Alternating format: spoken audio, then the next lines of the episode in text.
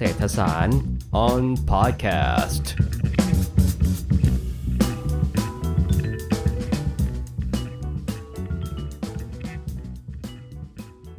การที่เรามีสถานีกลางบางซื่อเกิดขึ้นเนี่ยนะครับเป็นสถานีรถไฟขนาดใหญ่เลยนะ แล้วเราก็ทราบกันว่าสถานีกลางบางซื่อเนี่ยจะกลายมาเป็นศูนย์กลางของการเดินรถไฟในประเทศไทยนะครับ การที่มีแผนนี้นะครับ ก็หมายความว่าหัวลำโพงซึ่ง เคยเป็นศูนย์กลางการเดินรถไฟในประเทศไทยมาก่อนเนี่ยจำเป็นที่จะต้องลดบทบาทลงนะครับจำนวนคนเดินเข้าออกในสวนลำโพงก็จะต้องมีลดลงจำนวนรถไฟที่เข้าออกก็จะต้องลดลงนะครับคำถามที่เกิดขึ้นในสังคมในปัจจุบันนี้นะครับ ก็คือว่าเมื่อหัวลำโพงเนี่ยลดบทบาทลงไปแล้วนะครับ พื้นที่ขนาดใหญ่กลางใจเมืองตรงหัวลำโพงเนี่ย มันจะกลายไปเป็นอะไรนะครับผมอยู่ตรงนี้นะครับ กับอาจารย์ธีรภาพฟักทองนะครับ อาจารย์ประจำคณะเศรษฐศาสตร์ธรรมศาสตร์นะครับอาจารย์ธีรภาพสวัสดีครับผมสวัสดีครับอาจารย์เป้งครับ ครับผมสำหรับวันนี้นะครับอาจารย์ธีรภาพจะมาให้ความรู้กับพวกเรานะครับ เกี่ยวกับว่าสิ่งที่มันจะเป็นไปต่อไปมันควรจะเป็นอย่างไรนะครับ จริงๆแล้วอาจารย์ธีรภาพได้ทำวิจัยเกี่ยวกับเรื่องอการจัดการพื้นที่ของหัวลำโพงนะครับว่าว่าแล้วก็ให้ข้อเสนอกับทางการรถไฟแห่งประเทศไทยว่าแบบพื้นที่บริเวณหัวลำโพงควรจะ จะต้องเป็นอย่างไรต่อไปนะครับ เพื่อไม่ให้เป็นการเสียเวลานะครับ อาจารย์ผมถามอาจารย์เลยแล้วกันว่างานวิจัยเนี่ยนะครับอาจารย์งานวิจัยที่อาจารย์เพิ่งทำเกี่ยวกับเรื่องหัวลำโพงเนี่ยมันมีที่มาที่ไปแล้วก็เนื้อหามันเป็นอย่างไรครับผม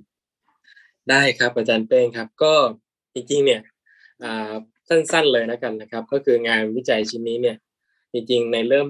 มันถูกดำรีมานะครับถ้าว่าจากการรถไฟเองนะครับ ที่อยากให้มีการศึกษานะครับว่า เอ๊ถ้าหัวลำโพงเนี่ยต้องถูกพัฒนาขึ้นนะครับ แล้วเรามีอ่าอ่าเงื่อนไขเพิ่มขึ้นมาคือสถานีกลางบางซื่อที่จะกลายเป็นศูนย์กลางทางการเดินรถนะครับ ในอนาคตเนี่ยแล้วหัวลำโพงจะบทบาทจะเป็นยังไง แล้วถ้าถ้าจะพัฒนาต่อจะพัฒนาอย่างไงประมาณนี้นะครับ นั่นคือนั่นคือ background เบื้องต้นนะครับ แล้วทีนี้เนี่ยทางการรถไฟก็ request มาแล้วก็ร่วมมือกับทางบพขนะครับว่าโอเค ให้หา ให้ทุนเนี่ยนะครับให้กับนักวิชาการเนี่ยช่วยกันร่วมมือกันนะในการทำการศึกษานะครับ ไม่ว่าจะเป็นเรื่องของอการศึกษาเชิงกายภาพนะครับ ทางด้านโลจิสติกนะครับ แล้วก็เรื่องของการการลงทุนนะครับ ซึ่งผมเองก็เป็นผู้ที่รับผิดชอบในแง่ของการลงทุนนะครับ แต่ว่าในแง่ของการลงทุนเนี่ยเราก็ไม่ได้ดูเรื่องของการเงินอย่างเดียวนะครับ เราดูในมิติอื่นๆด้วย เพราะว่า พื้นที่ตรงนี้เนี่ยมันมีผลกระทบกับชีวิตของคนนะครับ แล้วก็กับสังคมเนี่ยค่อนข้างมาก แล้วก็มีประวัติศาสตร์ที่ยาวนานนั้นเนี่ยแนวทางการศึกษาของเราเนี่ยมันจะไม่เหมือนกับการศึกษา feasibility ในแบบที่เอกชนทำนะครับดังนั้นเนี่ยมันจะต้องศึกษาโดยที่อิงตามอัตลักษณ์นะครับ แล้วก็ต้องอนุรักษ์มีเราพอมีอัตลักษณ์ของมันเองนะครับ แล้วก็ต้อง ถูกอนุรักษ์ด้วยในขณะเดียวกันก็ต้องถูกพัฒนาด้วยเพื่อให้สามารถเลี้ยงตัวเองได้นะครับ ตามที่ที่เราได้เคยไปสัมภาษณ์นะครับ กับท่านผู้ว่าการรถไฟคนปัจจุบัน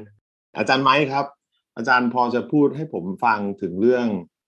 อาจารย์พูดถึงคำจำพวกว่าคำอัตลักษณ์นะครับ มีคุณค่าทางประวัติศาสตร์นะครับ แล้วก็ผลกระทบต่อคนจำนวนมากนะครับ อาจารย์พอที่จะขยายความให้ผมให้พวกเราเข้าใจได้ไหมครับ ว่าแบบผลกระทบที่ว่าเนี่ยมันคืออะไรบ้างนะครับ อัตลักษณ์ที่ว่าคืออะไร แล้วก็เรื่องราวทางประวัติศาสตร์ที่ว่าเนี่ยมันคืออะไรครับครับผมในแง่ของอัตลักษณ์เนี่ยจริงๆเนี่ยทุกคนก็รู้ดีนะครับว่าหัวลำโพงเนี่ยอ่า position ของมันเนี่ยในแง่ของประวัติศาสตร์เป็นยังไงต้องไหมครับ มันไล่ไปตั้งแต่สมัยรห้าอ่าแล้วก็มันมีประวัติศาสตร์นะครับ มันเป็นมรดกนะครับทางอ่าของชาติเลยผมใช้คำนี้ดีกว่านะครับอ่าถัดมาเนี่ยนะฮะก็ คนเนี่ยก็ใช้การใช้ผมเชื่อว่านะครับ รุ่นพ่อรุ่นแม่เราหรือว่ารุ่นเราเนี่ย มันต้องมีสักครั้งนะครับ ที่เราต้องได้เข้าไปที่หัวลำโพงนะแล้วก็ใช้บริการรถไฟหรือว่าเดี๋ยวนี้มีรถใต้ดินไปเชื่อมใช่ไหมฮะนั้นเนี่ยมันก็ต้องมีใครต้องไปโผล่ตรงนั้นบ้างแหละนะฮะมันก็จะเห็นครับติดตาว่าภาพภาพของลำโพงเนี่ยนะครับสถาปัตยกรรมเนี่ยมันเป็นยังไงใช่ไหมฮะแล้วก็ความพลุกพล่านของคนเนี่ยที่หัวลำโพงเนี่ยนะครับมันเป็นยังไง หลายคนก็อาจจะใช้ชีวิตนะครับ เดินทางจากข้างนอกเมืองเข้ามาในเมืองนะครับ ซึ่งตรงหัวลำโพงเนี่ยก็มีบทบาทมากกับชีวิตเขานะครับ คือสำหรับบางคนเนี่ยอาจจะเป็นส่วนหนึ่งของชีวิตไปเลยนะครับ ที่ที่ที่ต้องใช้หัวลำโพงนะดังนั้นเนี่ยผลกระทบทางสังคมเนี่ยนะครับ ถ้าสมมุติว่าต้องมีการพัฒนา ซึ่งมันก็เลี่ยงไม่ได้ที่เราจะต้องพัฒนาพื้นที่ตรงนี้ แต่การพัฒนาเนี่ยนะครับ มันก็อาจจะต้องศึกษาให้ดีว่า การยุติตรงนั้นนะครับ การเพิ่มตรงนี้หรือการปรับเปลี่ยนตรงนั้นเนี่ยนะครับ มันก็จะมีต้นทุน แล้วก็ผลได้กับคนเนี่ยหลายๆกลุ่มนะครับ ซึ่งจากการวิจัยนะครับ เราพบว่า stakeholder ของหัวลำโพงมีเยอะมากนะครับ ไม่ว่าจะเป็นชุมชนรอบๆข้างนะครับผู้ใช้บริการสานีรถไฟนะครับพ่อค้าแม่ค้าที่อยู่ข้างนอก รอบๆหัวลำโพงนะครับ หรือที่ในหัวลำโพงนะฮะนี่เป็นตัวอย่างเนาะ นะครับมีเยอะมากมายเลยนะครับนั้นเนี่ยถ้าหัวลำโพงถูกเปลี่ยนบทบาทไปนะครับ ไม่เหมือนกับในอดีตที่เคยปฏิบัติกันมาเนี่ยนะฮะหรือถูกลดสักลงมานิดนิดนึงนะครับดังนั้นเนี่ยก่อนก็เลี่ยงไม่ได้ที่จะมีผลกระทบนะครับ ทางสังคมที่เกิดขึ้น เช่น ผู้เดินทางจะเดินทางยากขึ้นนะครับ การพัฒนาก็ต้องดูว่าการพัฒนาของหัวลำโพงเนี่ยมันจะเป็นในทางไหนมันจะ มันจะทิ้งใครไว้ข้างหลังหรือเปล่านะครับ มันจะเป็นแบบ inclusive หรือ exclusive นะครับ แต่พูดง่ายๆคือมันมันแคร์คนข้างๆไหมนะครับ มันเชื่อมต่อกับการท่องเที่ยวในระดับมหานครไหมนะครับในอนาคตวันนี้ซึ่งตรงนี้มันก็จะกระทบเป็นคล้ายๆ เป็นโดมิโนนะครับ ไปเรื่อยๆ ประมาณนี้ครับอาจารย์เป้งครับครับแล้วงานวิจัยของเราเนี่ยนะครับ เราเราทำยังไงบ้างนะครับ เราต้องไปเก็บข้อมูลยังไง เราเก็บข้อมูลได้จำนวนเท่าไหร่ครับ ครับผมเล่าง่ายๆเลยนะครับ งานวิจัยของเราเนี่ยเราแบ่งสเตจของการทำเนี่ยขั้นตอนของการทำเป็นสามก้อนนะครับก้อนที่หนึ่งนะส่วนที่หนึ่งเลยนะครับ ก็คือการรวบรวมข้อมูลครับนะส่วนที่สองเนี่ยก็คือการดูเรื่องประสิทธิภาพนะครับ ทางการเงินนะครับ ว่ามันเป็นไปได้ไหมที่จะทำและส่วนสุดท้ายก็คือเราก็มาดูว่าโอเคแล้วรูปแบบจะทำยังไงผมไล่ไล่ฟังในส่วนที่ส่วนที่หนึ่งก่อนนะครับ ส่วน งานนี้มีความท้าทายอย่างหนึ่งครับ คืออย่างที่เรียนไปตอนต้นว่ามันไม่ได้เป็นงานวิจัยที่เป็นศึกษาความเป็นไปได้ทางการเงินอย่างเดียวนะครับ พื้นที่ตรงนี้มันเป็นพื้นที่ของประชาชน การที่รัฐจะลงทุนเนี่ยเขาไม่สามารถดู เฉพาะว่าเขาจะได้เงินเท่าไหร่อย่างเดียวถูกไหมฮะไม่นั้นเนี่ยมันจะกลายเป็นศูนย์การค้าทั้งหมดถูกไหมฮะครับแต่ว่าเขาต้องคำนึงถึงสิ่งที่ผมได้อธิบายไปไว้ก่อนหน้าเลยด้วยถูกไหมว่า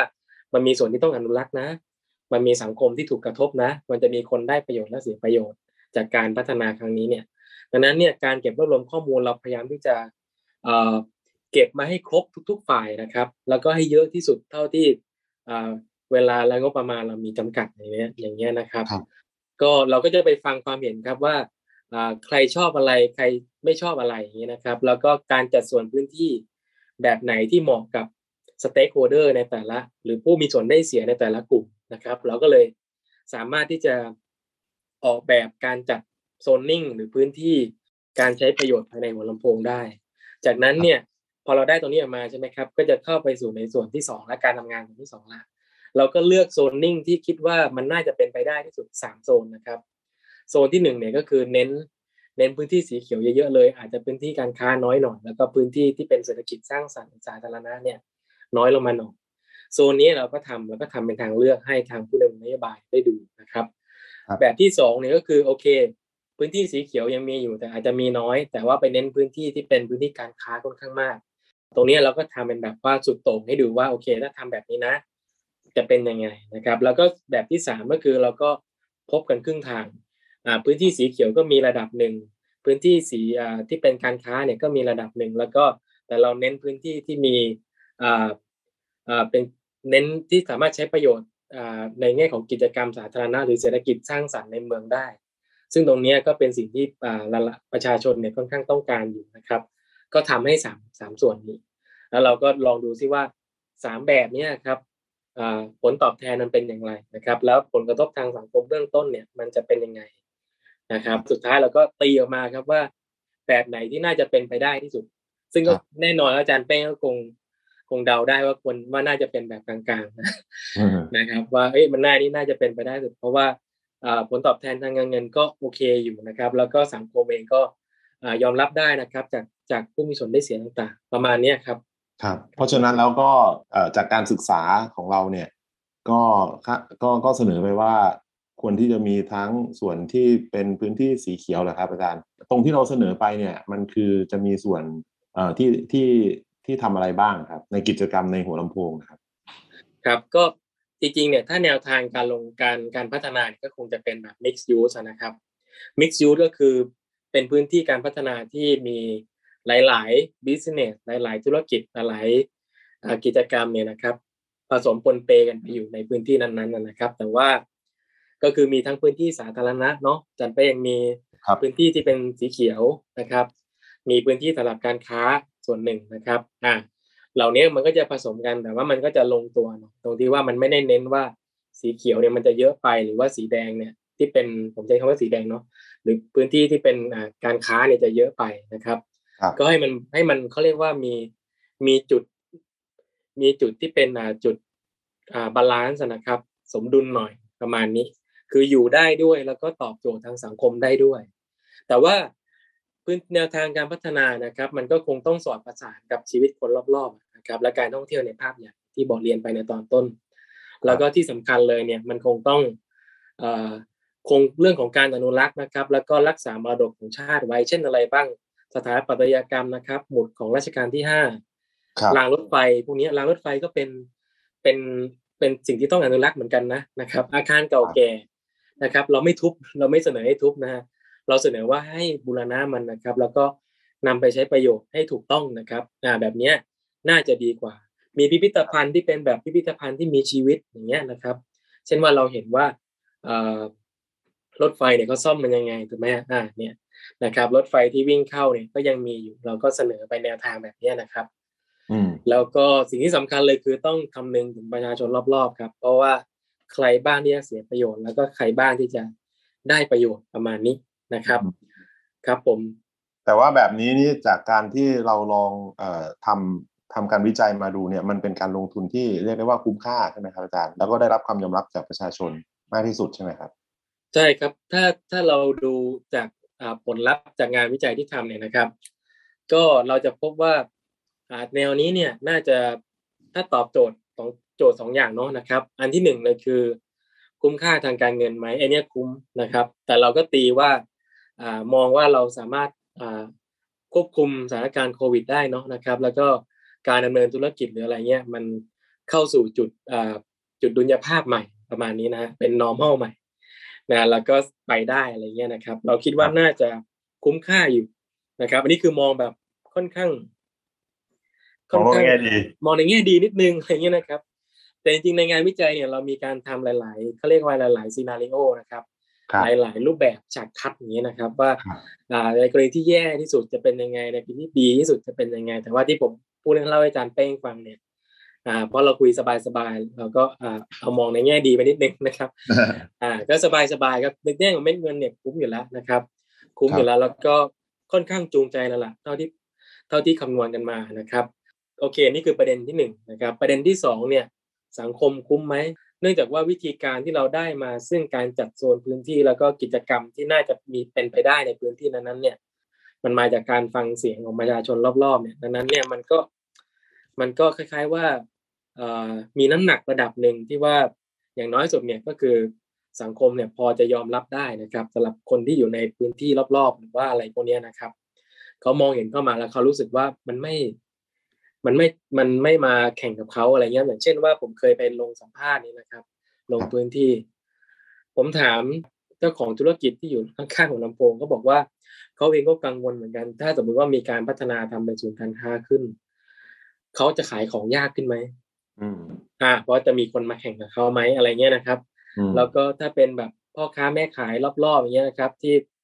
อ่าที่ต้องเดินทางมาเขาก็ยังกังวลอีกว่าเอ๊ค่า ค่าเช่าที่มันจะแพงขึ้นไหมใช่ไหมพอมีพี่มีการพัฒนาปุ๊บมันอาจจะทำให้ได้ว่าพื้นที่รอบๆเนี่ยนะครับ มูลค่ามันอาจจะสูงขึ้นพอมันสูงขึ้นปุ๊บเขาจะโดนไล่ในทุนไล่ซื้ออีกไหมอะไรเงี้ย นี่ก็เป็นสิ่งที่ที่ที่เขาก็กังวลอยู่ แต่ว่าถ้าเราพัฒนาแบบอินคลูซีฟหน่อยก็คือเราเราฟังเสียงประชาชนรอบๆนะครับ แล้วเราก็เอาอเราไม่ทิ้งใครนะครับ เราให้เขาเนี่ยได้เป็นส่วนหนึ่งของการพัฒนาด้วยนี่ย เขาก็จะรู้สึกอุ่นใจมากขึ้นว่าโอเค ผลกระทบมันอาจจะมันอาจจะมีทางลบแหละ แต่ว่ามันอาจจะลบไม่มากหรืออาจจะอ่าถูกถูกมองเห็นอยู่แล้วในตอนนี้นะครับดังนั้นเนี่ย การการไปต่อการพูดคุยกันต่อในอนาคตมันก็น่าจะมีหนทางมากขึ้นดีกว่าที่ว่าไม่ได้มีการคุยกันเลยนะครับ ไม่มีการปูทางอะไรกันไม่เลย เนี่ยมันก็จะยากประมาณนี้แหละครับ เรียกว่าประเด็นหลัก ๆ ก็คือจำเป็นอย่างยิ่งที่จะต้องให้ประชาชนผู้มีส่วนเกี่ยวข้องได้มีส่วน ร่วมในการที่จะตัดสินใจว่าอนาคตของหัวลำโพงควรจะเป็นอย่างไรครับอาจารย์ถูกต้องเลยครับนะเพราะพื้นที่ตรงนี้เป็นไม่ใช่พื้นที่ของเอกชนแต่มันเป็นพื้นที่ของอ่าของประเทศไทยนะครับ ซึ่งก็เป็นของประชาชนทุกคนถูกต้องไหมครับ ดังนั้นเนี่ยเขาก็มีส่วนเขาก็มีสิทธิ์นะครับ ที่จะอยากจะเห็นว่าตรงนี้มันจะเป็นยังไงนะครับ ดังนั้นเนี่ยการการพูดคุยถึงเรื่องประโยชน์ ผลกระทบทางบวก ผลกระทบทางลบที่จะเกิดขึ้นกับเขาเนี่ย ผมว่าตรงเรื่องนี้เป็นเรื่องที่สำคัญครับนะในแง่ของการ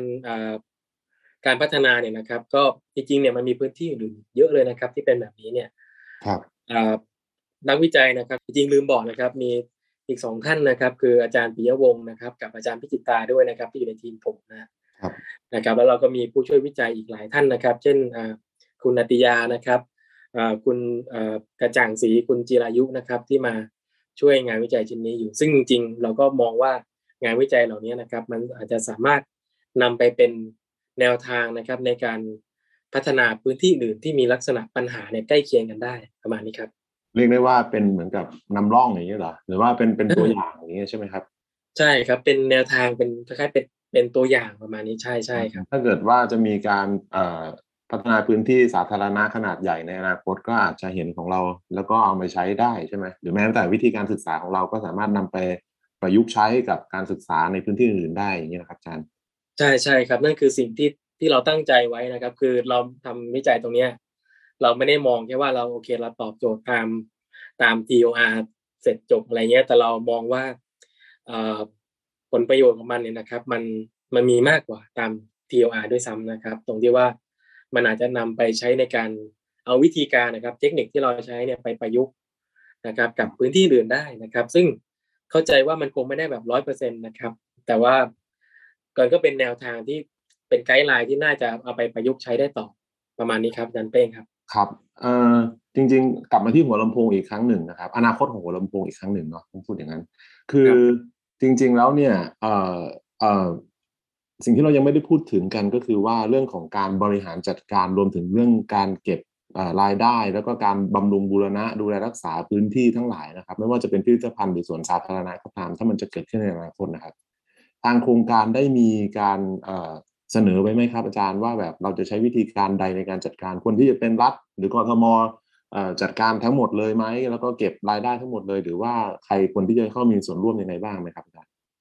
ครับประเด็นนี้ซับซ้อนนะครับ เพราะว่า เพราะว่าทางจริง ๆ แล้วเนี่ยถ้า practical realistic นะครับ ก็คือทางรถไฟไทยนะครับเขาได้ตั้งบริษัทนะครับ เป็นเอกชนนะครับ ที่มาจัดการทรัพย์สินตรงนี้โดยเฉพาะแล้วนะครับ นั้นเนี่ยหน้าที่ของการบริหารจัดการเนี่ยก็คือร้อยเปอร์เซ็นก็คงเป็นของหน่วยงานของอที่การรถไฟตั้งขึ้นมาประมาณนี้นะฮะทีนี้เนี่ยการร่วมทุนก็คงเป็นการร่วมทุนของเอกชน ผมอาจจะไปคอมเมนต์ในมุมนี้นะเนี่ยเอกชนเนี่ยนะครับมันก็มีประเด็นครับว่าจะรับไปหมดเลยไหมร้อยยี่สิบร้อยยี่สิบเอ็ดไร่นะครับ จะรับไปหมดเลยไหมใช่ไหมทีนี้เนี่ยเราก็เสนอว่าจริงๆ ไม่จำเป็นต้องรับหมดเนาะนะครับ เพราะว่าพื้นที่แต่ละโซนเนี่ยนะครับ มันมีมีเขาเรียกมีหน้าที่เนี่ย แล้วก็อ่าธุรกิจนะครับ หรือกิจกรรมที่จะทำเนี่ยผมว่ามันแตกต่างกันมากนะครับครับอ่า แล้วก็อย่างเช่นพิพิธภัณฑ์เนี่ยจริงเนี่ยเอกชนที่หรือว่าหน่วยงานที่ไม่แสวงหาผลกำไรที่จัดการพิพิธภัณฑ์เก่งๆก็มาดูตรงนี้ก็ได้นะครับ หรือโซนที่เป็นการค้าก็ตรงนั้นก็จะเป็นเอกชนที่เชี่ยวชาญ ดูตรงนั้นก็ได้ ซึ่งผมมองว่าถ้าเราทำแบบนี้นะครับ แบ่งโซนการพัฒนาแล้วเราแบ่งหน่อยนะครับ มันก็อาจจะได้ความโปร่งใสเพิ่มขึ้นมา ก็คือพูดง่ายคือแบ่งโซนการพัฒนาได้นะครับ เอาคนผู้ที่เชี่ยวชาญเนี่ยเข้ามา เข้ามาช่วยในการวางแผนและพัฒนาเป็นโซนๆไปนะครับ ก็ตรงนี้ต้องคุยกันอีกเยอะนะครับ ว่าจะเป็นยังไง เพราะว่าเอกชนบางเจ้าเนี่ยก็สมมุติถ้าเขาอยากจะทำการค้านะครับ พื้นที่สีเขียวถามว่าจำเป็นไหมสำหรับเขาผมว่าเขาก็พูดเองนะครับ ว่ามันก็จำเป็นเพราะว่ามันเป็นส่วนที่ทำให้มูลค่าของอ่าใช่ครับมูลค่าของธุรกิจเขามันเพิ่มขึ้น สังเกตนะครับ ในเมืองเนี่ยมันไม่ค่อยมีพื้นที่สีเขียวใช่ไหมฮะ มีน้อยมันจะมีกระจุกดังนั้นเนี่ย ใครทำตึกนะครับ แล้วแถมพื้นที่สีเขียวให้ได้ด้วยเนี่ย มูลค่ามันจะสูงมันจะดูแบบจะมามัน up value ขึ้นได้เยอะดังนั้นเนี่ย ถามว่าพื้นที่สีเขียวเขาต้องการไหมจริงๆเขาก็ต้องการแหละนะครับ อันนี้อันนี้ได้จากการสัมภาษณ์มาเนาะนะครับอันนี้ในมุมขาขต้องเอกชนใช่ไหมครับ ใช่ใช่ครับนั้นเนี่ยการบริหารจัดการเนี่ยนะครับ นั้นอ่าก็คงเป็นหน้าที่ของอ่าบริษัทลูกของการรถไฟนะครับ ที่มาดูแลดูแลเรื่องสินทรัพย์ตัวนี้นะครับ ก็ เรื่องของการแบ่งสัดส่วนกันว่าจะได้เงินแชร์เท่าไหร่นี้ผมอาจจะไม่ไม่ไม่ขอคอมเมนต์นะครับ ว่าเป็นยังไง เพราะว่ามันคงเป็นเรื่องของอการต่อรองกัน แล้วก็เป็นเรื่องของอนาคตนะครับ ทีนี้เนี่ยผมอยากจะคอมเมนต์ว่าอย่างนี้นิดนึงครับ เรื่องที่รัฐจัดการได้เนี่ยคืออะไรหนึ่งเนี่ยรัฐเนี่ยต้องไม่มองผลประโยชน์ทางตัวเงินเพียงอย่างเดียว แต่ต้องมองผลกระทบทางสังคมด้วย แล้วมันจะมีคนที่ได้ประโยชน์มากจนเกินไป จนขาดความเป็นธรรมรัฐเนี่ยต้องดูแลคนตรงนี้นะเช่นอะไรบ้าง เช่นสมมุติว่าอ่าบ้านพี่เป้งเนี่ยอยู่ตรงตรงถนนสักเส้นหนึ่งนะครับ ผมไปทำอ่ารถไฟใต้ดินอืมไปโผล่หน้าไปโผล่แถวๆบ้านพี่เป้งเลยนะครับครับสิ่งที่พี่เป้งจะได้ประโยชน์คืออะไรครับ ก็คือราคาที่จะราคาสูงขึ้นใช่ไหมฮะอ่าพี่เป้งก็อัพราคาสูงขึ้นได้อะไรอย่างเงี้ยนะครับครับจริงๆเนี่ย ในมุมนี้นะครับเราสามารถรัฐเนี่ยสามารถบริหารจัดการได้นะครับ ในแง่ของการที่ว่ามีอยู่ๆว่านอนนอนอยู่ถูกหวยขึ้นมารัฐมาสร้างตรงนี้ขึ้นให้นะครับก็จริงๆเนี่ยเรามีเรามีคอนเซ็ปต์ของพวกพวกอ่า land value capture อยู่นะครับ เช่นยิงเครื่องมือเขามีเยอะนะครับ เราอาจจะใช้การเก็บภาษีนะครับของการขายที่ตรงนั้นเนี่ยนะครับ แล้วก็เอาไปคืนตอบแทนให้กับคนที่ต้องการหรือว่าสังคม กลุ่มชุมชนที่เสียประโยชน์อะไรเงี้ยนะครับ ซึ่งตรงนี้เนี่ยก็เป็นหนึ่งในแนวทางที่เป็นไปได้นะครับ และอย่างหนึ่งที่มีการพูดถึงน่าจะเป็นไปได้ก็คือพวก air right transfer พวกนี้นะฮะเอ่อครับมันก็จูงใจให้เอกชนเนี่ยเข้ามาลงทุนได้ เช่นว่าอาคารบางอาคารเนี่ยมันเป็นอาคารอนุรักษ์มันไม่สามารถปรับเปลี่ยนให้กลายเป็นตึกทรงสูงได้ใช่ไหมฮะครับอาจจะมีการอ่าขายพื้นที่ในอากาศครับไปให้อ่าไปให้การพัฒนา